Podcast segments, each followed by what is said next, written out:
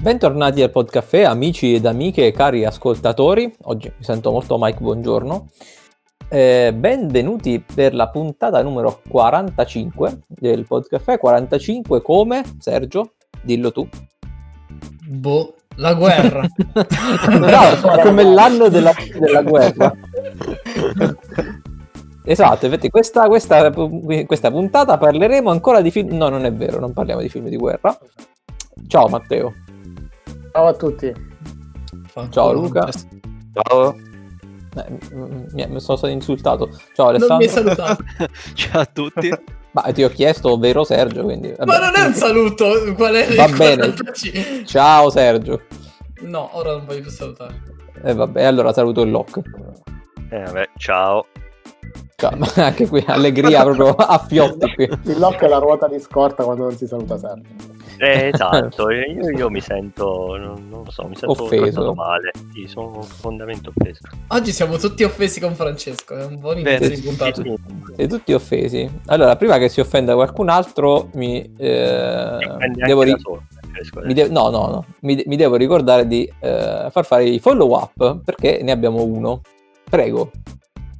Sì, eh, follow, il mio follow up è Alice in Borderland, ne abbiamo parlato un paio di puntate fa, se non sbaglio, nella 43, puntata 43, e vabbè, mm, quando abbiamo fatto la recensione ho visto solo le prime due puntate, adesso l'ho vista tutta, tutte e otto le puntate, devo dire che, ehm, vabbè, mantengo più o meno l'impressione che, che avevo avuto all'inizio, e devo dire che lo, è più cruda di quanto mi aspettassi, nel senso che... Mh, mm, ci sono stati diversi colpi di scena in queste, in queste otto puntate e insomma non, non voglio dire troppo, però eh, qualcuno mi ha lasciato veramente molto... Insomma, già, già, già ad esempio nella terza puntata ci sono dei, dei, dei bei risvolti e quindi insomma... E per il resto, vabbè, secondo me la serie comunque, l'avevamo detto, alla fine mantiene un po' le, insomma, le, le premesse. È una serie comunque secondo me ben fatta. Per essere un, una trasposizione di un, di un, manga, secondo me è una serie ben fatta. Intrattiene, non è niente di, di, diciamo, di eccezionale, però è ben fatta. E quindi insomma, otto puntate che alla fine scorrono bene. Hai, se- hai sempre voglia di vedere la puntata successiva. E da quello che so, insomma, la già con la prima stagione un po' si è quasi esaurito tutto il manga, quindi secondo me la seconda stagione a occhio sarà anche l'ultima. Quindi secondo me no, io continuo a consigliarla, ecco, non è una serie capolavoro, però insomma, a me è piaciuta. Sì, sono io... d'accordo. Io poi non l'ho continuata, però. Ma Luca, tu l'hai finita, vero? Sì, avevi sì, sì, ho finita in, in, due giorni, l'ho finita. Ah, ok. tu quante puntate avevi visto, Fra? Eh, avevo visto una puntata e spicci, solo per capire un po' com'era. Eh, già la, la terza ti fa capire tutto. eh, sì, vabbè, eh, ma non mi era dispiaciuto, solo che poi mi sono messo a vedere altre cose. I, i, colpi, I, colpi, di scena effettivamente sono belli. C'è un colpo di scena veramente assurdo. eh, non so se è lo stesso che penso io, però... Eh, sì. sì, sono rimasto abbastanza, abbastanza allibito. Sì, sì. Bene. Quindi, eh... un piccolissimo follow up in 10 parole anche io? Sì. Allora, ho visto la seconda stagione di Fargo e andrò contro tendenza, ma secondo me è molto molto più bella della prima. Adesso oh, andrò però... contro praticamente tutti perché ho letto anche su no, internet. No, è vero. Capolavoro. eh, però per me sia come storia, sia come ritmo, sia come come qualunque cosa, tranne Martin Freeman che effettivamente eleva la prima stagione veramente tanto, ma a parte quello, anzi la consiglio anche a Francesco che si era, cioè, a cui era pesata. Arenato con la prima. Esatto, secondo me con la seconda mm, veramente, secondo me la prima non è Fargo, è più Fargo la seconda che la prima. E con questo... Sì. Pa- parole forti. Vabbè, però forti, di nuovo davvero strano. La seconda, seconda, e terza stagione hanno delle, delle, storie molto più assurde rispetto alla prima. Quindi eh, ci sta, secondo me. Sì, sì, mi ha proprio coinvolto di più. Eh, cioè, la prima è anche molto, molto ben fatta. Ma la seconda, a livello proprio di intrattenimento in sé, eh, mi ha divertito e intrattenuto di più. Ah, bene, bene. Eh, colpo di ah, scena. Oh, anch'io, aspetta, che adesso mi sono ricordato. bene, vai, fate, fate. Eh, sparate eh, ho recuperato il film dell'Oc, ma. Ah, il film ah, ma. Oh. sì, ero curioso e Ma a me non è dispiaciuto. Eh, cioè, ci sono modi veramente peggiori di, di buttare un'ora e 40. A me è piaciuto. Ma Che a me non è presentazione. Detta così, Ma nel senso, ovviamente, ovviamente non no? è. Eh, ma il modo, in cui Capolavoro. l'avevo, il modo in cui l'avevo descritto io, detto, ci sono modi molto peggiori di spendere un'ora e 40, scorre bene, intrattiene. No, infatti a me è piaciuto e mi ha intrattenuto. Infatti ero curioso di vedere come, come finisse. Vabbè, lei è bravissima, cioè mi è piaciuta Mm. tanto nella sua interpretazione. E certo, tutti i vari ragazzini adolescenti sono un po' eh, rincoglioniti, però tolto quello, e il film eh, a me è piaciuto. Tra l'altro ci sono anche diversi attori famosi, perché ho riconosciuto anche eh, altri due attori che avevo già visto, quindi cioè, il cast non è neanche, non è neanche male. E quindi sì, io lo consiglio. Anche Ma, se non sbaglio, abbiamo parlato nella stessa puntata di Alice in Borderland. Quindi recuperate la puntata numero 43. Sì, esatto, è sempre di due puntate fa. Ok, ci sono altri follow-up nascosti che serpeggiano? No, direi di no. E allora andiamo con il primo argomento nuovo della serata, che è una serie di, di questa... no, dell'anno scorso? Non, non mi ricordo. Sì, Dell'anno scorso. Dell'anno scorso? sicuro? Comunque Sì, è relativamente recente, che è The Undoing, che eh, ci raccontano Matteo e Luca. Allora, sì, eh, parliamo di The Undoing, è appunto una serie del 2020 della HBO. e in Italia la potete trovare su Now TV o banalmente se avete Sky la trovate su Sky Go. Una miniserie in sei puntate. E, allora, in accordo con Luca, dire la trama è diciamo che è un po'. Giusto l'inizio possiamo... Eh, possiamo dirla veramente in tre parole. eh, la, la trama gira attorno alla vicenda della famiglia Fraser, da- composta da lei, che è Grace, che interpreta da Nicole Kidman, eh, che è una psicologa, e, e da lui eh, Jonathan, interpretato da Hugh Grant, che è un oncologo pe- pediatrico, e dal bambino che si chiama Harry, che appunto va a scuola.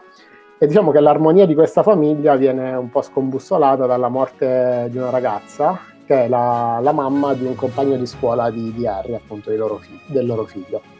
E da lì diciamo che si snoda, si snoda la trama tra, perché comunque vengono tra bugie, misteri, arcani e comunque si deve fare luce su questa morte e viene scombussolata appunto l'armonia di, di questa famiglia. E appunto non dico altro per, per non rovinare appunto la, la visione perché secondo me è una serie veramente fatta bene. Io ammetto che, che ne avevo sentito parlare, ma se Luca non me l'avesse consigliata così fortemente non l'avrei vista perché mi sembrava non fosse il mio genere, ma in realtà è il genere di tutti, cioè non, non ci deve essere un Mm. genere preferito per apprezzare una serie del genere. E, appunto il cast, come vi ho detto, c'è Nicole Kidman, c'è Hugh Grant, eh, quindi un cast stellare che, che ha anche un'interpretazione stellare. La storia, diciamo, eh, parte, cioè, a, a parte la prima mezz'ora della prima puntata in cui un attimo ti ambienti, dopo parte a un'intensità che te la, te la puoi mangiare davvero in una serata, perché veramente non, non ci si ferma più tra colpi di scena, vicende. Non è una serie secondo me da vedere distrattamente perché si basa molto sui dialoghi, quindi anche un dialogo che può sembrare riempitivo in realtà è molto molto importante ai fini della trama, quindi non, non è da vedere mentre si fa altro, ma alla fine sono sei puntate, ognuno da un'oretta, quindi per quelle sei ore è da vedere concentrati per appunto godersi, godersi tutto. Eh, il finale è stato un pochino criticato, poi lascio la parola anche a Luca. Il finale è stato un pochino criticato, però secondo me lineare, ci sta. Eh, ovviamente avevo anche io aspettative molto molto alte sul finale e forse eh, me lo aspettavo un po' meglio anche io, però eh, ci può stare, è molto molto lineare. Eh, sì, io, beh, io l'ho iniziata in realtà sul consiglio di Alessandro che ne aveva parlato, anche se poi lui non l'ha vista. Però eh, Eh, sì. recupererò. E, e quindi ho deciso di iniziarla. e, vabbè, è un, è un thriller psicologico, quindi è il mio genere. È uno dei miei generi preferiti. E che dire, io cioè, difetti non, non riesco a trovarne in questa, cioè, in questa serie. E io sarei stato capace di finirle un giorno, invece l'ho dovuta proprio ce- centellinare proprio per questo, perché sennò veramente si finisce, come ha detto Matteo, in un giorno perché è talmente intensa, ti prende talmente tanto che vuoi continuare a vedere che cosa succede. E comunque possiamo anche, cioè, possiamo anche dirlo, tanto succede nella prima... Sì, lui ha detto eh, effettivamente che, che muore una donna, diciamo che viene, viene assassinata, lo possiamo dire, tanto si capisce. Quindi poi tu, Sì. tutte il resto delle puntate eh, si basano su appunto trovare e, e capire chi è l'assassino. Ecco. E, e quindi è veramente mi ha preso talmente tanto, infatti ehm, non, non è neanche così scontata in realtà. E sì, anch'io ho visto, anzi prima di iniziarla avevo già eh, letto che il finale era stato un po' criticato, però mi è piaciuto, mi è piaciuto, cioè ci sta come finale. E, e non è neanche così scontato, guarda, non è scontato alla fine il finale. E, e poi ogni puntata comunque ti cambia sempre le carte in tavola, quindi ogni volta eh, i sospetti vanno sempre su una persona diversa, quindi ehm, veramente è una serie veramente fatta bene. Hugh Grant, sì, forse è il migliore della, della serie, ha fatto un'interpretazione pazzesca. Eh, però in realtà anche Nicole Kidman, anche se Matteo avrà, cioè non è d'accordo, io non, non l'ho Sì. trovata. cioè, a me è Sì, piaciuta anche Nicole Kidman, quindi Allora, cioè, innanzitutto volevo evidenziare il fatto che tra gli attori c'è Matilda De Angelis, un'italiana, che appunto interpreta questa ragazza che, che muore. Appare non tantissimo, non come protagonisti, eh, però in quelle parti in cui appare, secondo me è un'interpretazione immensa, cioè che non, non fa invidia agli attoroni di Hollywood.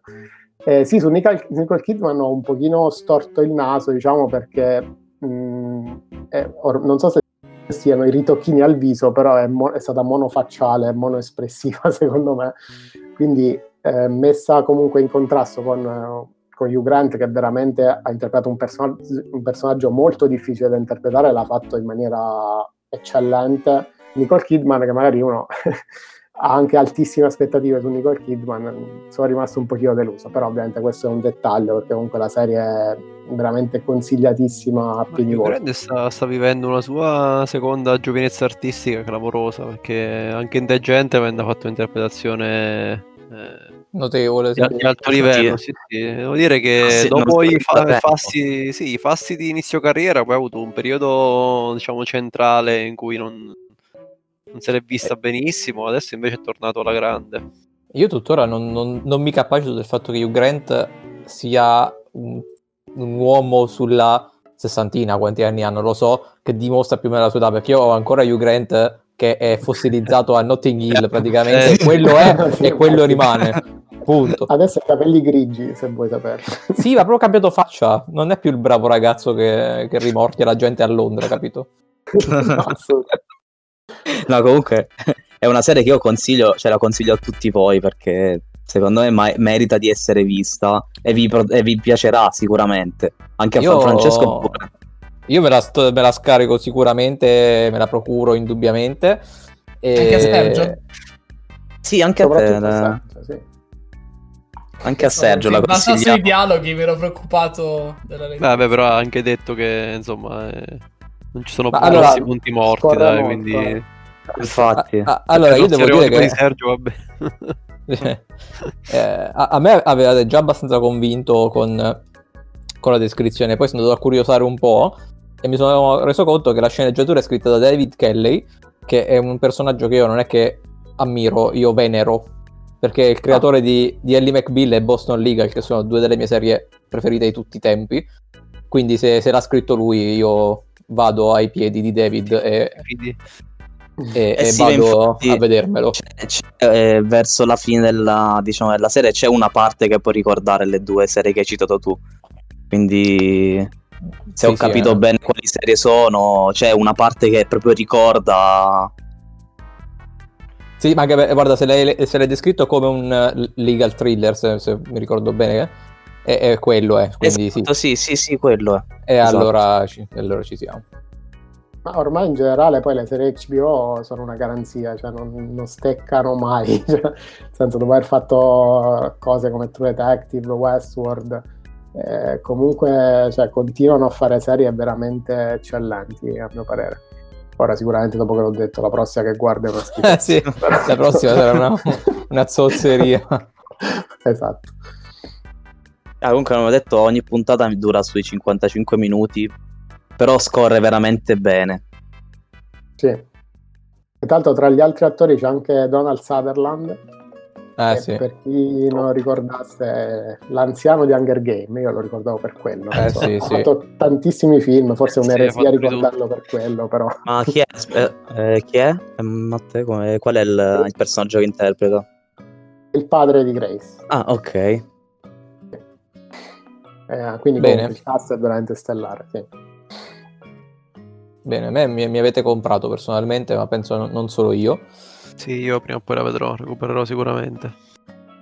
Bene, eh, passiamo al prossimo argomento.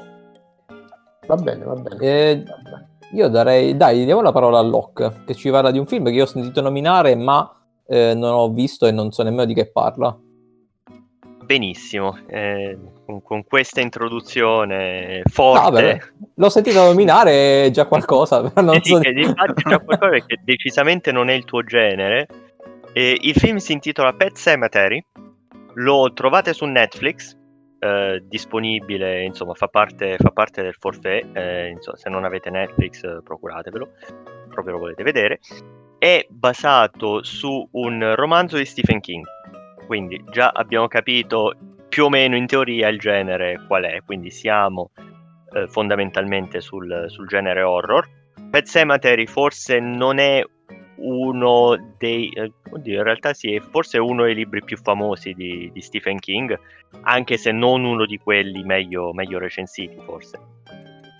Senza andare troppo nel dettaglio della trama, eh, è ambientato in Maine come praticamente tutti eh, i romanzi di Stephen King, perché eh, Stephen King è del Maine. Eh, addirittura nel film vediamo brevemente un cartello, un cartello stradale che indica la distanza da Derry, eh, Derry sarebbe la Mm. città in cui è ambientato It. Eh, ma qui siamo in, un'altra, siamo in un'altra località del Maine e abbiamo i nostri protagonisti che sono un po' la, la classica famiglia che si vede in tanti film horror e che si trasferisce un po' in mezzo al nulla, eh, moglie, marito e bambina e animale domestico per, come dire, eh, scusa, figli e animale domestico per, eh, come dire, cambiare un po' vita, quindi staccarsi dalla vita di città e provare a ricominciare a, a un ritmo un po' diverso.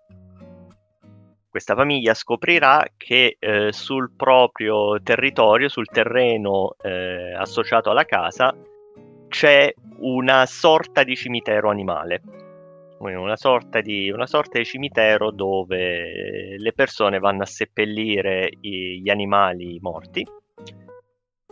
Se non che, eh, diciamo, nelle vicinanze di questo cimitero animale c'è qualcosa di eh, difficile da spiegare, c'è qualcosa di soprannaturale e eh, i nostri protagonisti lo scopriranno quando il, questo si può dire, insomma, non è, non è chissà quale spoiler, il gatto della famiglia muore e eh, verrà seppellito in un determinato punto e la mattina dopo il gatto si ripresenta in casa. Da qui in poi ci sarà da capire come possa essere successo, perché, eh, perché il gatto è tornato, soprattutto perché il gatto non è uguale a prima, eh, non tanto esteticamente quanto nel comportamento.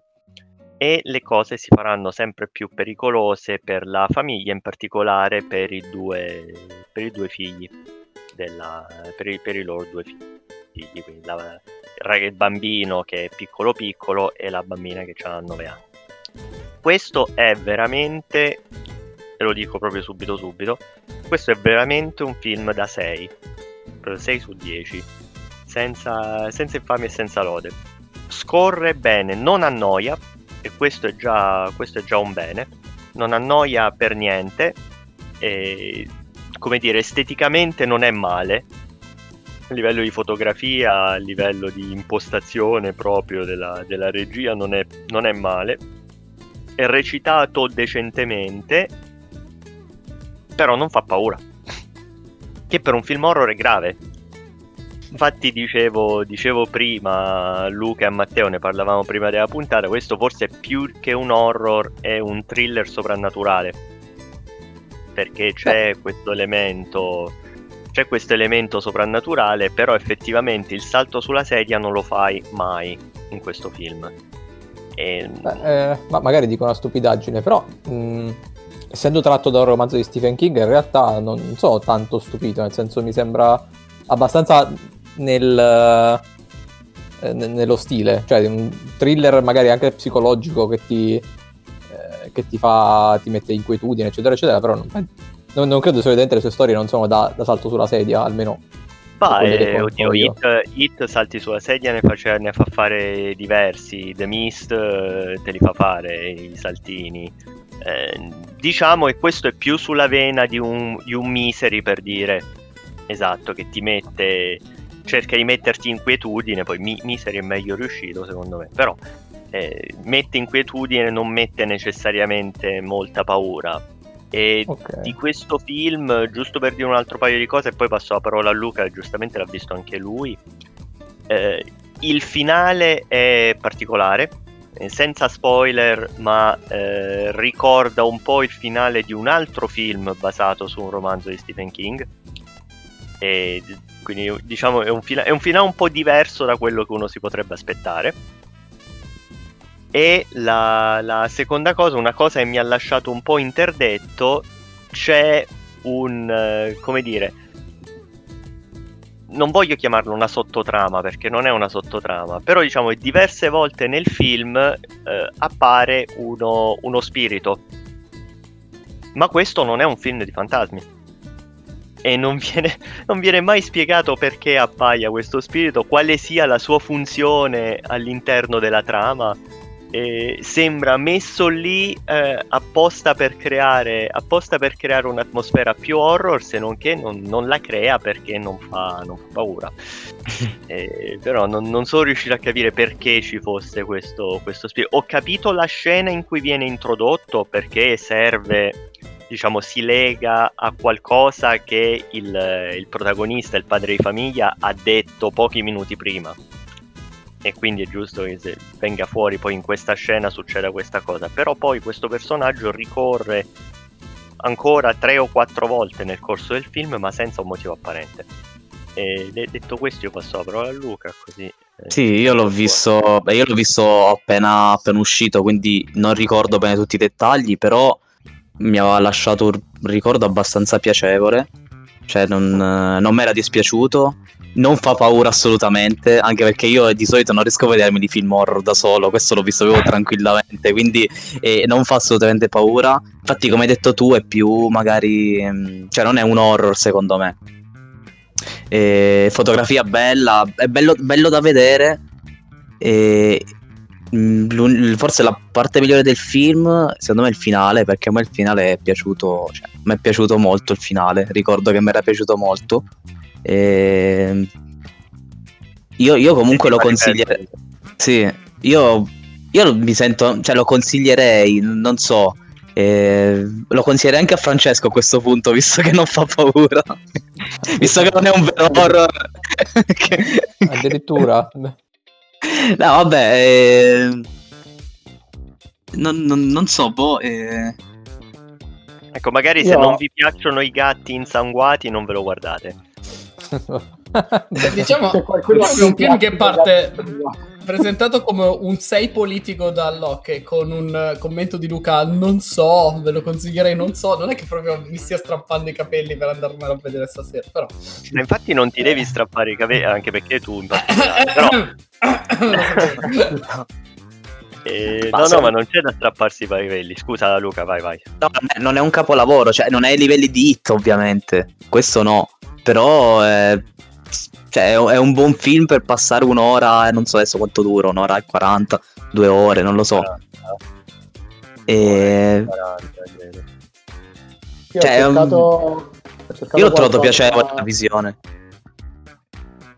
Ho cercato qualcosa su Pet Cemetery, il terzo articolo è- di Google è Pet Cemetery come rovinare una bella storia di Stephen King. Benissimo. A cui danno anche 5. Bene. Vabbè, sicuramente il libro sarà insomma. Sa- ah, poi il libro sicuramente sarà un'altra cosa, ma eh, è, è quasi sempre così che i libri sono sempre... Sì, eh, infatti cioè, cioè, ci, ci sta. Soprattutto da, da quello che mi avete detto voi, non- Cioè non è che questo film sia brutto, eh, non- semplicemente non No. è il film della vita, è tutto. Esatto. Ne sanno tanti che eh, non sono i film della vita. No, esatto, esatto. E poi voglio dire, anche il, il cast è decente e, e il, film, il film è recitato relativamente bene. Diciamo, nomi famosi, famosi, famosi non ce ne sono. E la più famosa è quella che fa la, la moglie del protagonista, che è Amy Simez, che eh, insomma, se vi piacciono i film horror, conoscete. Eh, forse perché ha fatto, ha fatto diversi film, mm, diciamo non mainstream, però film horror eh, relativamente famosi e molto ben recensiti, come eh, Il Sacramento di, di Ty West, che eh, è di Ty West, eh, sì, di Ty West, che è molto molto molto bello, che consiglio sempre a tutti. E ha fatto, ha fatto Alien Covenant, aveva una parte nel, nel secondo Alien recente. Poi ha fatto anche un film di cui magari vi parlerò in una delle prossime puntate che credo sia su Netflix eh, che si intitola She Dies Tomorrow che è un film molto molto particolare ma eh, ripeto magari ne parliamo in un'altra, in un'altra puntata Ok. Quindi tu lo consiglieresti, Matteo? Lock? Eh, allora, a un appassionato di horror, proprio appassionato di horror come lo posso essere io, magari no. Eh, A una persona, diciamo, a una persona meno, meno orrorofila che però vuole passare un'ora e 40 comunque senza annoiarsi e guardando un film eh, decente, ben girato, sì. Ok. Ok. E qu- quindi insomma più insomma, forse è più consigliabile a chi vuole un thriller un po' spinto forse che non un horror di per sé. Decisamente. Prossimo argomento, non so Sergio, vuoi, vuoi lanciare tu? Spezziamo un po' perché io poi parlerò di altri film, quindi magari Mi abbiamo lancio, argomento. benissimo. Sì, tu, tu e Matteo, perché poi siete in due a portare eh, dei Sì. videogiochi. Ah, ok, no, pensavo che l'avessi giocato anche Matteo, mi ero perso qualcosa fino a ieri non l'avevo giocato. No, Io, io e Luca, sì, perché Luca l'ha finito il gioco in realtà, io... no, sono- no, no, perché Matteo poi parla di Spider-Man, giusto? Sì, sì, sì, mo l'ho Sì, sì. capito. Ah, ok. non l'ha parlato detto per Matteo. Perché oggi vi volevo parlare di, e guarda un po' strano che Sergio parli proprio di Star Wars, un argomento che non abbiamo mai trattato. che io non ho mai In questo caso eh, parlo a livello videoludico con eh, Star Wars Jedi Fallen Order che sto recuperando adesso. E principalmente più che la trama vole- vorrei trattare due punti. Innanzitutto com'è il gioco e eh, quale parte della lore approfondisce di Star Wars. Allora il gioco fondamentalmente è un eh, è un Souls-like quasi, però molto facilitato, è molto simile a Sekiro è stato comparato, mi confermerà anche Luca che ha giocato Sì. anche a Sekiro. Per chi non sa di cosa stiamo parlando, sei un, eh, un Jedi e fondamentalmente è, un- è una storia in prima persona, single player, e vai in giro su vari pianeti a esplorare e hai una missione da fare, diciamo, e piano piano ci sta sia una grossa componente di platforming che una componente di combattimento e man mano che avanza il personaggio sblocchi vari poteri, varie abilità sia a livello di combattimento sia a livello di esplorazione, quindi impari a fare salti più lontani, mh, camminare sui muri e cose varie, così come impari i poteri della forza per attrarre nemici e cose, cose varie. Quindi come gameplay l'ho trovato parecchio vario e eh, molto più incentrato di quanto pensassi sull'esplorazione. Cosa che a alcuni può piacere, a alcuni non può non piacere, come ad esempio mi sa che anche Francesco l'ha provato e non ha super apprezzato la componente esplorativa. Sì, poi, diciamo. poi, poi ti dirò.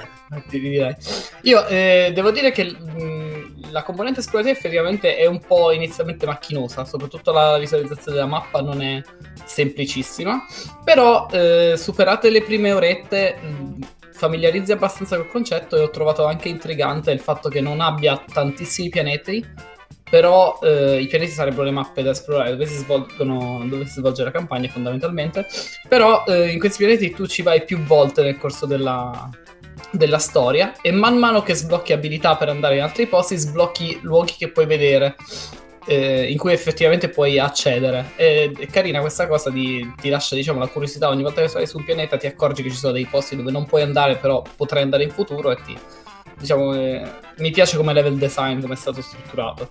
Quanto riguarda il combattimento è, è figo, anche graficamente, se ti piace Star Wars, ma in genere se ti piacciono i giochi combattimento arma bianca è veramente divertente, anche perché puoi spingere i blaster, poi acchiappare la gente con la forza, pugnalarla, fare cose pazzesche di bello. Detto questo, eh, chiudiamo sul gameplay per quanto riguarda la lore, la storia. L'ho recuperato perché diciamo che sta mh, nei tempi di prima di Rogue One, per capirci, qualche, qualche decennio prima di, qualche anno prima di Rogue One, penso, e si colloca praticamente con Star Wars Rebels e per quello che, a cui sono arrivato io ci sta anche qualche personaggio famoso preso dal, dalla lore di Clone Wars e Rebels. C'è anche un personaggio che sta in Rogue One, senza spoilerare. E è bello perché comunque tu sei un Jedi e quindi c'è questa storia di questo Jedi che la cui missione è trovare un, un, holocron in cui ci sono tutti i nomi dei Padawan uh, di, di, bambini sensibili alla forza che erano stati trovati dai Jedi prima che l'ordine dei Jedi venisse sconfitto. Quindi fondamentalmente devi evitare che l'impero venga a conoscenza di questi nomi e poi ci si sviluppa tutta la storia. Che l'ho trovata parecchio interessante perché approfondisce un sacco sul, sulla forza, su popolazioni che utilizzavano la forza prima dei Jedi e, e insomma le varie sfaccettature di, della capacità della forza, del lato chiaro e del lato scuro. Quindi sicuramente per chi è amante della, dell'universo Star Wars è un bel, è un bel pezzo di gioco da approfondire perché c'ha tanto, c'ha tanto di trama. Se Luca vuole dire qualcosa, e Francesco vuole dire qualcosa. Sì, io volevo. sì, sì. No, beh, io, io, l'ho adorato questo gioco. Mi è piaciuto tantissimo, anche a livello grafico mi è piaciuto. E effettivamente all'inizio eh, bisogna prendere un po' confidenza con i comandi, ma anche con le mappe, perché effettivamente ogni tanto mi, mi sono perso e non riuscivo più a ritrovare la strada che dovevo fare per, per la missione. Però questo giusto all'inizio succede. E la cosa che mi è piaciuta di più è sicuramente la storia e la lore che c'è intorno. Poi io, avendo visto solo i film, molte cose neanche le conoscevo, quindi ho proprio scoperto delle cose nuove. Magari tu che hai, hai visto le varie serie animate come Clone Wars, sei più, eri più, diciamo, in quel mondo. Sì. Io, esatto. Invece io. Il pianeta Datomir, che è proprio è un pianeta importantissimo in Clone Wars, perché la, le sorelle di battaglia, insomma, le sorelle di battaglia di Commander, mi sono confuso un attimo. Comunque, le sorelle della notte, sì, che per chi ha visto Clone Wars il pianeta è, è, è pazzesco, cioè c'è tutta la lore su Darth Maul e tutta quella parte ed è approfondita in, in questo gioco, è figo che si possa esplorare quel pianeta che effettivamente è stato fatto vedere solamente in Clone Wars. Quindi veramente, veramente bello. Infatti Luca, sì. recuperati Clone Wars perché è il caso di tutto. infatti eh, no, a parte questo, infatti mi ha messo anche molta curiosità in realtà poi il videogioco sulla lore di Star Wars. E a parte questo, il combattimento bello, sì, è molto alla Sekiro. Infatti, ho avuto un po' di difficoltà all'inizio perché cioè, è comunque abbastanza difficile. E, e poi che dire, il finale mi è piaciuto tantissimo. Mi sono rigiocato il finale due volte perché mi è piaciuto proprio a livello stilistico e di come è stato girato. E quindi è un gioco che io consiglio anche perché poi è un gioco che è passato anche un po' in sordina perché prima dell'uscita non era neanche stato così tanto sponsorizzato a livello di marketing. Invece è un gioco molto valido che io consiglio sicuramente. Sì, se posso trovargli un difetto è che la, a parte la, la curva di apprendimento iniziale della mappa non è proprio agibile, pure un po' alcuni movimenti, alcuni passi, alcuni salti un po' da ripetere, cioè non, non, mi ha convinto sempre in tutto, però è abbastanza fluido per il resto. Non, non mi è piaciuta la varietà dei nemici perché tipo ci sono quelli... Cioè vai su vari pianeti e fanno... ci sono vari nemici soprattutto nella fauna, però fondamentalmente sono tutti lo stesso nemico eh, colorato in modo diverso, cioè nel senso... Eh, ci sta l'ariete, l'ariete a forma di verme su un altro pianeta, l'ariete è, però è sempre, sempre un tizio che ti rincorre e fa gli stessi schemi mm-hmm. di mhm. combattimento, così come i mostriciattoli piccoli, da una parte sono insetti, dall'altra parte sono topi grandi, però sempre lo, fanno sempre la stessa cosa, ci voglio sempre lo stesso numero di colpi di spada laser per ucciderli, quindi non, non c'è questa varietà. E poi ovviamente ci sono gli Stormtrooper di vario livello, eh, però anche loro si comportano grosso modo allo stesso loro, modo. Loro anche nei film si comportano qua. sì, diciamo, non hanno una mira fantastica. Che, no, qui, qui, anzi, qui comunque sparano meglio de, de, che nei film. cioè, ti colpiscono. Però è, è figo che puoi deviare i colpi e rimandargli da addosso e ucciderli in quella maniera. Se col giusto tempismo della parata, che è una cosa negli altri videogiochi non mi ricordo se c'è. Ma comunque film. Francesco. Sì, eh, Gioco di merda! no, io ci ho giocato due ore e poi l'ho disinstallato. no, vabbè, molto semplicemente è che a me piaceva il fatto che fosse un gioco di Star Wars, ma tutto il resto non mi piace. E il tipo di, di gioco non è il mio, cioè si muore troppe volte, è troppo complicato. E io odio quando mi perdo, e come ha detto Luca all'inizio ti perdi completamente. Quindi mi sono perso la prima volta, ho cercato di capire dove ero, mi sono perso la seconda volta e ho disinstallato.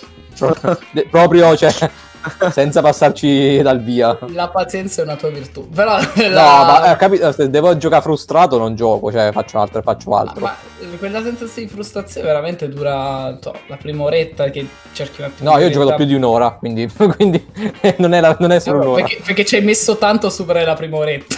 Eh. E se- sarebbe sempre la prima oretta. cioè. Comunque, boh, io in realtà tipo ho visto a casa tua, ti ho visto giocare a, a Phoenix eh, Rising, come cavolo si chiama quel gioco. E alla fine ci sono le fasi di platforming e le fasi di combattimento, quindi no- non è così Sì. diverso come genere di gioco. Ma cioè, il, non- platform- il platforming non è un problema per me, a me piace Super Mario, quindi insomma va bene, però poi dipende come è fatto e come è strutturato. Eh, è, vero, eh. è pure più figo, cioè a me è piaciuto tanto come, come è fatto lì in Eh. Star Wars. Dei passaggi, Quindi- poi dei, dei anche degli enigmi alla Prince of Sì. Persia, che Luca confermerà. Sì, alla Tomb Raider quasi. Sì, sì.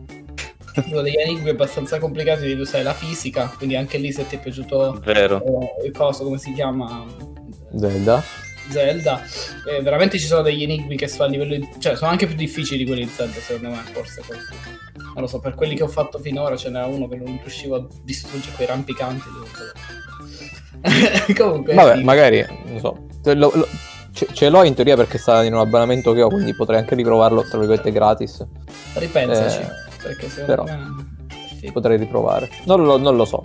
Io in realtà sono più affascinato, ma non ci posso giocare eh, dal gioco di Matteo.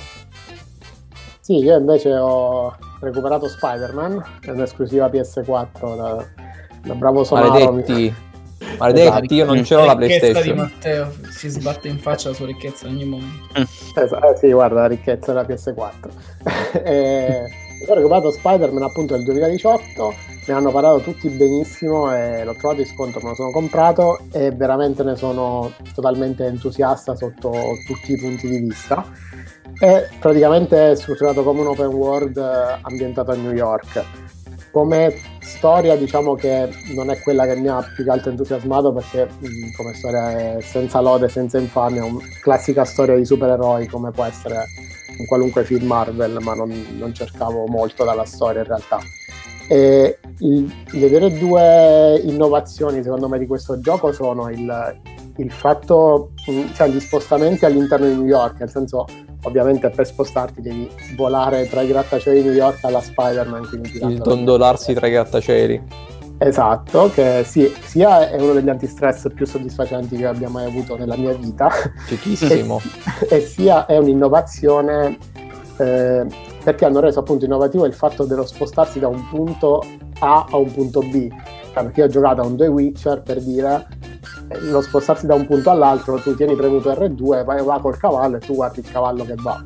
Qui invece ci vuole, cioè non è che premi un tasto e fa tutto lui, ci vuole proprio una tecnica per poter andare più velocemente che, che magari acquisisci andando avanti nel gioco, quindi diventi sempre più bravo e mh, per farvi un esempio, come tutti i giochi, dopo un po' si sbloccano i viaggi rapidi, io non li ho mai usati perché è, è anche una soddisfazione dover cioè, spostarsi da una parte all'altra con le ragnatele, comunque andando molto velocemente.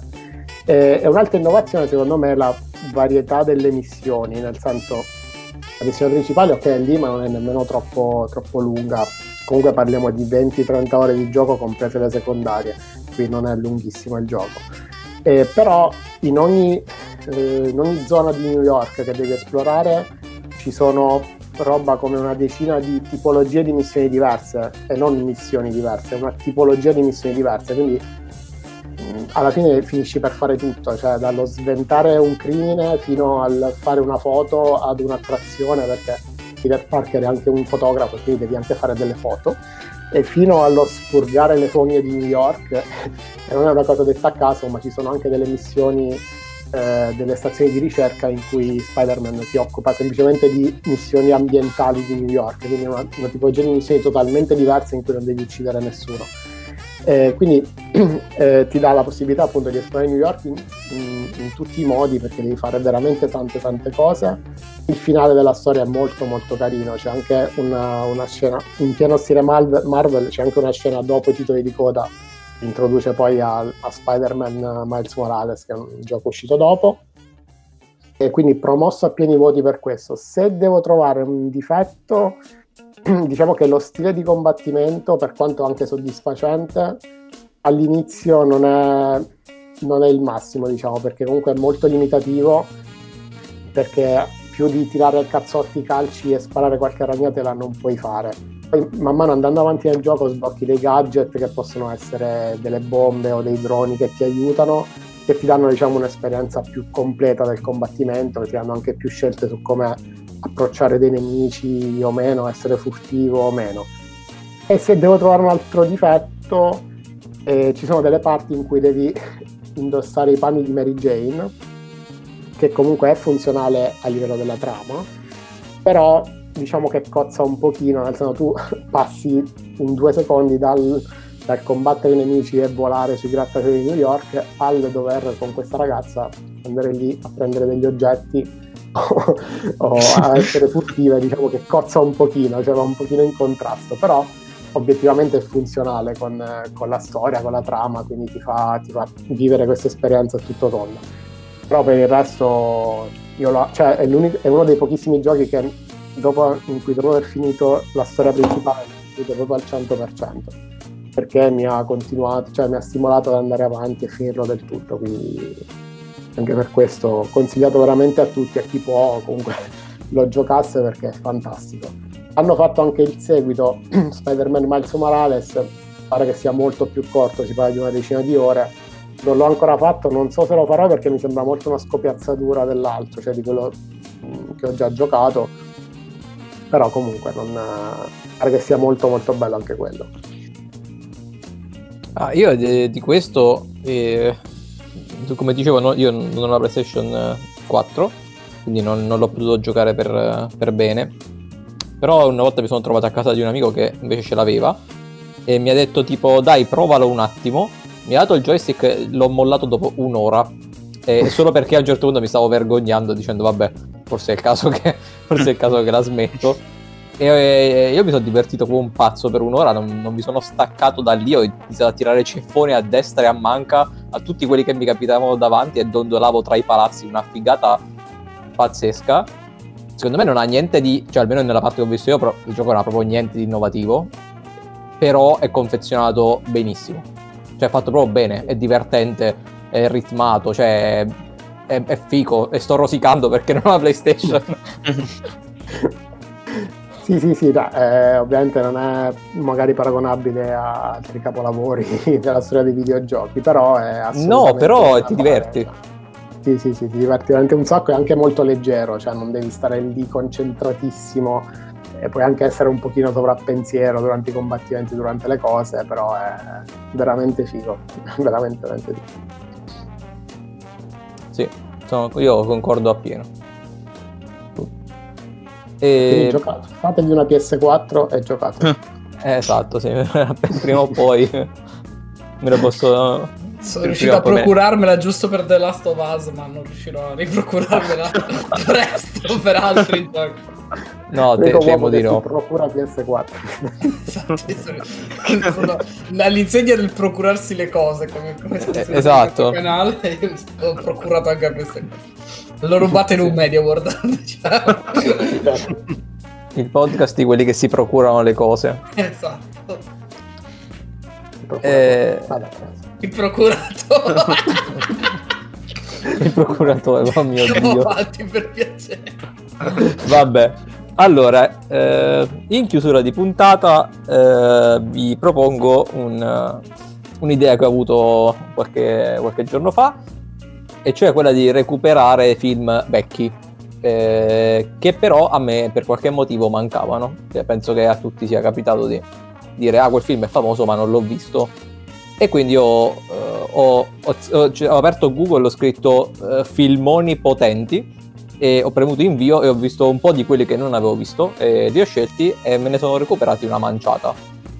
E eh, ve li vorrei proporre barra consigliare, però siccome sono cose vecchie non è che mi metto lì a, a raccontarvi in dettaglio questo e quell'altro, quindi diciamo che io vi propongo dei nomi e ho preparato delle mini descrizioni da diciamo un minuto a film o meno e voi mi dite se l'avete visto eh, che cosa vi ricordate? E se non l'avete visto invece eh, vi, vi- posso consigliare di rivederli. Quindi inizierei dal, dal più vecchio in assoluto in termini di eh, in termini cronologici che è Rain Man. Eh, si parla del 1988 quindi un buon 30 anni fa. E in questo film c'è Tom Cruise e un Dustin Hoffman eh, di livello da Oscar e c'è anche Valeria Golino perché eh, all'epoca girava parecchi film americani pure che nella versione italiana si è doppiata da sola malissimo fa schifo. Eh, però al di, là, al di là di questo vabbè questo capita. E e anche da qua si vede che è una roba vecchia perché oggi non la farebbero così male. E Cioè, comunque tu non vabbè, avevi visto Rain Man. io- Eh, eh, lo so, eh, lo so, questa, eh, sono sei film in cui ciascuno di voi potrebbe dirmi ma tu non hai mai visto questo? No, Mi, mi- mi accodo a... esatto, io sono sicuro che, io sono sicuro che ci sono altri che non l'hanno visto e quindi eh, diciamo che parlo a, a loro. Comunque era una gran figa Valeria Golino in quel film. E abbastanza, beh sì, eh, se la cavava bene insomma. Comunque, eh, appunto, sì, insomma, questo è il film più vecchio di tutti quelli che porto e ha vinto ben 4 Oscar, 4 Oscar scadenti, miglior sceneggiatura, miglior attore, miglior regista e miglior film. Quindi, Ah, vabbè. eh, Ma Devi roba- rivedere il tuo concetto di scadente. esatto. E niente, vabbè, in- in due parole parla di un giovane venditore di auto, Tom- che è Tom Cruise veramente bambino praticamente, e che è in pessimi rapporti con, eh, con il padre. E verso del film si scopre che il padre è morto, eh, lui va al funerale e parla con l'avvocato per eh, scoprire che tutta l'eredità, che è abbastanza ricca, si parla di 3 milioni di dollari, eh, non gli è stata assegnata perché è stata insegnata a un'altra persona e da, da lì lui scopre di aver avuto sempre un fratello maggiore autistico di cui lui non, lui non sapeva assolutamente niente. Questa è la trama di Rayman e poi vabbè, insomma, da qui succedono cose. E se non l'avete visto, insomma, eh, tra tutti quelli che porto forse è quello che proprio ti dà più la sensazione del è vecchio.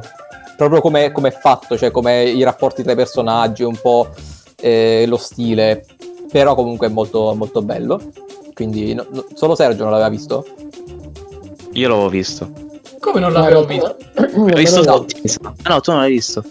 No, No, no, Se- Sergio ha detto mi accodo. Ah no, aspetta, no, tu- no, No, ti ha accodato a me. Mi accodo a Matteo perché ero sconvolto che tu non l'avessi visto. Ah, ok. Ah, va bene. Allora, la prossima volta vi- adesso vi chiedo chi l'ha visto prima di, prima di dire cose. Francesco sei l'unico e non l'ha visto. Quindi chi Ero- è che non l'ha visto di noi? Io, E questo... Ok, Matteo. Ah, Ah, Matteo, anche ok. Matteo dal se mi volete ancora bene... Allora, ragazzi, per tutti questi film non vi sto nemmeno a dire guardatelo è bello perché sono tutti belli. Cioè, io ho cercato tipo film top della storia, ho visto quelli che mi mancavano. Quindi, eh, siamo, cioè, sono tutti belli. Ma non hai scritto proprio filmoni potenti su Google. Era, in realtà quasi, ho scritto quasi filmoni potenti. Mm. Eh, va bene, comunque vado. Allora, il prossimo è Codice d'onore 1992. Questo è meno famoso. Chi, l'ha- chi- chi è che non l'ha visto? Sa che non l'ho visto, però non ne sono sicuro. Non vorrei essere blasfemo, ma non ho visto nemmeno questo. Non lo cerco. Perfetto. No, vabbè, questo ci sta perché. Codice d'onore. Codice d'onore. Questo in, questo in Italia è meno famoso. La mia tastiera meccanica. Nel frattempo eh, cerco codice d'onore. Va bene, ve lo descrivo in ancora meno parole del precedente. Allora, è del 92, quindi tre anni dopo, eh, quattro anni dopo, ma già si vede un filino di miglioramento. E il cast è notevole, perché ci sono Tom Cruise, Jack Nicholson, Demi Moore, Kevin Bacon e Kiefer Sutherland. Quindi è, è- è roba grossa. E- è un legal thriller, anche questo, come quello che avete presentato precedentemente. E in sostanza il film parla di eh, un omicidio di un giovane marine da parte di altri due marine, del- di due commilitoni. In sostanza questi, questi ragazzi appaiono spacciati eh, perché vengono presi come colpevoli immediati e gli viene affidato un avvocato, Tom Cruise, che in, in pratica diciamo, aveva l'unico scopo di accordarsi, mandarli in galera e, e finire, fine della storia. E quindi la questione era insabbiare tutto, ma in realtà qualcuno a insabbiare tutto e non ci sta. E punto. E, que- e da qui mh, parte il film. Quindi se vi piacciono i, i thriller con sfondo legale, questo è molto molto figo. E c'è una, fa- c'è una frase famosissima che viene molto citata, che è eh, tu non puoi gestire la verità, tu non, tu non, non puoi accettare la verità, eh, che dice Jack Nicholson urlandolo in faccia a Tom Cruise. Tu non puoi passare. No, Che in, in realtà suona meglio in inglese, eh, però eh, sì, in italiano è così. Eh, Comunque Dopodiché- guardando le immagini mi sa che l'ho visto, però tanto tempo fa, quindi è come se non l'avessi visto. eh, potrebbe essere. Io mi, Ah, mi- cioè- forse anch'io, e mi ricordo una scena, eh, però forse è spoilerosa, quindi non, non lo dico che scena è. La scena in cui muore Tom Cruise. sì, molto figo. Non ricordo se muore. Allora, ma sono tutti i film con Tom Cruise? No, era, era un caso che ce ne fossero due di fila. I migliori film storia sono, sono con Tom Cruise. Sono quelli, quelli con Tom Cruise. Io sono un fan di Tom Cruise. Ora i quattro Mission Impossible, iniziamo dal primo. Non c'è, non c'è. Sì? È la scena dove c'è un interrogatorio? Eh sì, c'è, c'è- quello è il, fa- il famoso interrogatorio, sì. Spoiler! C'è un interrogatorio, non lo guardo più. Eh sì, è un film di avvocati praticamente, quindi c'è un interrogatorio, sì. Eh sì sì, vabbè, ci fermiamo qui. E, e poi, eh, ancora più famoso, questo penso forse se no io non l'ho visto, Le ali della libertà, 1994. Visto. Bello. Finalmente uno che ho visto. no. L'avete visto tutti? Eh beh, sì. Eh, Io Sì. non mi ricordo, sai che non... io forse... Sacrilegio. Allora, se, allora, se non l'avete visto, eh, su IMDb è il voto, è il film con il voto più alto della storia. Questo non significa che sia il miglior film della storia del cinema, però vuol dire che tanto lontano non ci va. E, è fatto dallo stesso tizio che poi ha fatto anche il Miglio Verde, quindi evidentemente gli piacciono le storie carcerarie. Infatti mi ricordavo il miglio verde dalle immagini, quello l'ho visto. Eh, eh, eh, sì. In sostanza parla di una persona che è stata incarcerata con do- doppio ergastolo eh, per l'uccisione della moglie, che poi in realtà lui però ha sempre detto di non aver mai fatto. E... Tutto il film gira attorno al fatto che questo è un- una, persona media, un banchiere anonimo, insomma un tizio qualunque, che finisce in un carcere terribile, il carcere di Shawshank, e, e lui passa dall'essere l'ultimo arrivato a sostanzialmente ricostruirsi una vita lì dentro, perché quel- quello, è il, cioè, quello è il suo mondo eh, da adesso, perché con due ergastoli eh, sono 70 anni, quindi ciao. E c'è Morgan Freeman che fa il coprotagonista e che fa il narratore di tutto il film, che è spettacolare, proprio a livelli altissimi, veramente. Il film è meraviglioso, c'è, c'è altro da dire. Ma Fausto c'è? Sì, c'è anche Fausto Leali, sì. Ah! Ah! Eh, Se l'è preparato da una settimana. È una, Sì, set- infatti è una settimana che ce l'ha pronta. la, la stava, la stava caricando. proprio. Vai avanti. Oh, questo, se- questo forse qualcuno di voi non l'ha visto, non lo so. I soliti sospetti, 1995. Soliti- I soliti sospetti. Lo conosco ma non l'ho visto. Oh, attenzione, qui ho beccato uno che non avete visto. no. Eh, no, io l'ho visto comunque. È quello con Kevin Spacey, sì. Sì, Allora l'ho visto. esattamente. Bellissimo. Bellissimo. Esatto, infatti io, io l'avrei consigliato a Luca se non l'avesse visto, ma in generale lo consiglio a tutti voi. E per riassumerlo in una frase, è, è considerato, se non è, è, il miglior thriller di tutti i tempi. Cioè Kevin Spacey ha un livello a- atomico, non so Sì, definirlo diversamente. E tutto il film è praticamente il racconto di un interrogatorio fatto al personaggio di Kevin Spacey. E lui praticamente ha fatto parte di una banda di cinque persone, cinque piccoli criminali in realtà. E tutte le storie sono completamente incredibilmente intrecciate tra di loro di queste persone. E a un certo punto si capisce che tutti quanti, queste pers- tutte queste persone sono in qualche modo collegate a un, a un uomo misterioso chiamato Kaiser Sose. di cui non si sa Ah. niente e che si andrà a strecciare un po' durante il film. Il film è, il film è incredibile, recuperato immediatamente, assomiglia Ah, sì. vagamente alle Iene di Tarantino e a Seven. Ma Che quindi- procurarcelo? No, è su Prime Video. E su Prime Ah, eh, può essere. allora. Allora guardatevelo assolutamente. Però, ragazzi, non vi andate a leggere nulla perché Mm. cioè, il rischio spoiler è potentissimo. Ma dove te li Sì, sei, te procurati o quasi tutti erano... Guarda, un po' li ho procurati, un po' stavano sparsi. Comunque, insomma, si trovano facilmente tutti vecchi. Quindi questo tanta roba, soliti sospetti veramente tanta roba. E... Bene, vado verso il finale con eh, uno, forse quello che mi è piaciuto di meno, però eh, comunque è bello, che è Contact del 97 eh, di, di Robert Zemeckis, quindi insomma Ritorno al futuro e compagnia cantante. E c'è Jodie Foster e c'è Matthew McConaughey, giovanissimissimo, Ah, veramente. eh, ho visto ovviamente per ovvi motivi. esatto. Se non l'hai visto, se non l'hai visto tu, non Esatto. l'ha visto nessuno. Esatto. Esatto, vabbè, infatti, l'avrei de- infatti eh, avrei detto anche questo è per Luca perché questo è un film di, di fantascienza. eh, eh, cioè, sì, che gli fanno creare la sfera. Sì, sì, sì, esattamente, Sì. esattamente. Sì, Bello, questo è molto, bello. è molto bello. È un- una di quelle una fantascienza psicologica, secondo me, a me mi ha ricordato vagamente, eh, con, cioè, con tutte le cose del caso, mi ha ricordato un po' Interstellar, sì. Mm, È, que- è quel tipo, quello stampo di fantascienza lì. sì, è vero. Viene anche, viene anche perculato in, um, in uh, Rick e Morty. Eh, sì, può essere, Sì, non me lo ricordo. Sì. Sì, sì, loro stanno dentro eh, nei ricordi di morti, vabbè, una puntata particolare, loro stanno dentro una cosa aliena e praticamente non, non hanno modo di scappare.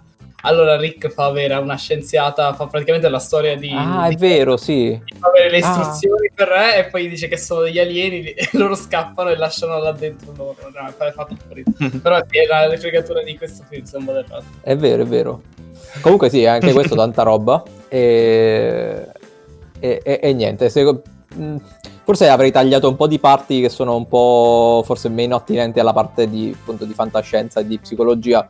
Sono un po' di parti un po', un po' inutili secondo me, però comunque nel complesso è un gran bel film, quindi fico. E chiudo con l'ultimo, che forse quello mi è piaciuto di più di tutti perché veramente è stata un- una cosa uscita fuori dal nulla, e per quanto mi riguarda, che è Snatch. Non so chi l'ha visto di voi. Io, io sono Snatch. io ho vinto, Mi visto dice qualcosa, ma... Snatch lo strappo Ah. del, del 2000. Io sai che No, forse non l'ho visto. Ah, se non, l'avete l'ho visto, se non l'avete visto, ragazzi, adesso vi consiglio un gran film. Però perché questo è un film. È un- allora, è un film di Guy Ritchie, che è lo stesso che ha fatto The Gentleman. E questo, ragazzi, è il precursore di The Gentleman, secondo me. E c'è Jason Statham, Benicio del Toro e c'è Brad Pitt che fa lo zingaro. E- è, un, è un noir- un film noir, però misto commedia, misto film gangster. Sembra un po' The Gentleman, però su cui hai, hai preso, hai grattato sopra un po' di Tarantino dei primi tempi. È, è una, gran, è una gran figata. Lo devo recuperare, mi sa È, una, è pazzesco. Cioè, in questo film io non ho manco scritto la trama, ho solo scritto cose che ci sono dentro. E ho scritto che c'è un diamante rubato, c'è un cane, ci sono combattimenti truccati di box, ci sono gangster, scommesse, una roulotte, e ci sono 5 dita invece che 4. E Brad Pitt che fa lo, che fa lo zingaro parlando storpio. Questo eh, su Prime Video è disponibile. E... No? Sì, sì, No, è su, è su Prime Video, ma è su Prime Video sui canali quelli premium che devi pagare. Ah, premium. E comunque anche questo. E invece Le ali della libertà sta su Netflix. Sì, comunque anche questo si trova facilissimo e ragazzi Snatch è fighissimo. Cioè, datevi, andate a vedere almeno i soliti sospetti se non l'avete visto e Snatch. Perché sono Eh, due, questo film, lo, lo recupero sicuro questo. due, fi- due film pazzeschi. Gli altri sono bellissimi, commoventi, toccanti, questi sono dei film pazzeschi. Mi stavo iniziando a recuperarmi Dallas Buyer Club. Anche, anche quello è film pazzesco. Quale primo? Quale mi consigli prima? Oddio, eh, tira un dado. Sono tutti, sono tutti in crisi perché devo, mo devo recuperarmi pure sta serie tv di cui avete parlato all'inizio che mi sembrava figa perché mi avete detto che anche per me è consigliata quindi sto in panico. Sì, vabbè, que- guarda, quei, quei tre film tira un dado e vedi da dove iniziare perché sono, cioè, Io non, non so, non so scegliere, ma sono tutte e tre incredibili.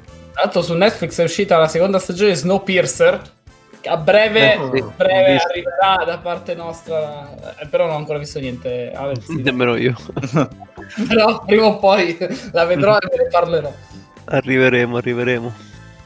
Eh, va bene, ragazzi, io siamo in perfetto orario, quindi penso che possiamo chiuderla qui per questa settimana.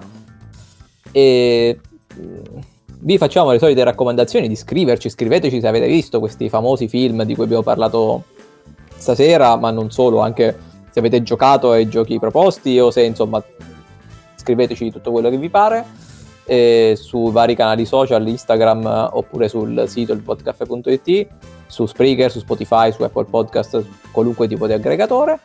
Mangiate le verdure. Mangiate le verdure e Prendete fate un po' di esercizio fisico, prendete le vitamine e il sole perché anche fa bene. E, e basta, e penso che possiamo salutare tutti, credo. Ciao a tutti. Ciao ciao. a tutti. Ciao. Ciao, ciao, è stato un piacere, ci sentiamo alla puntata numero 46.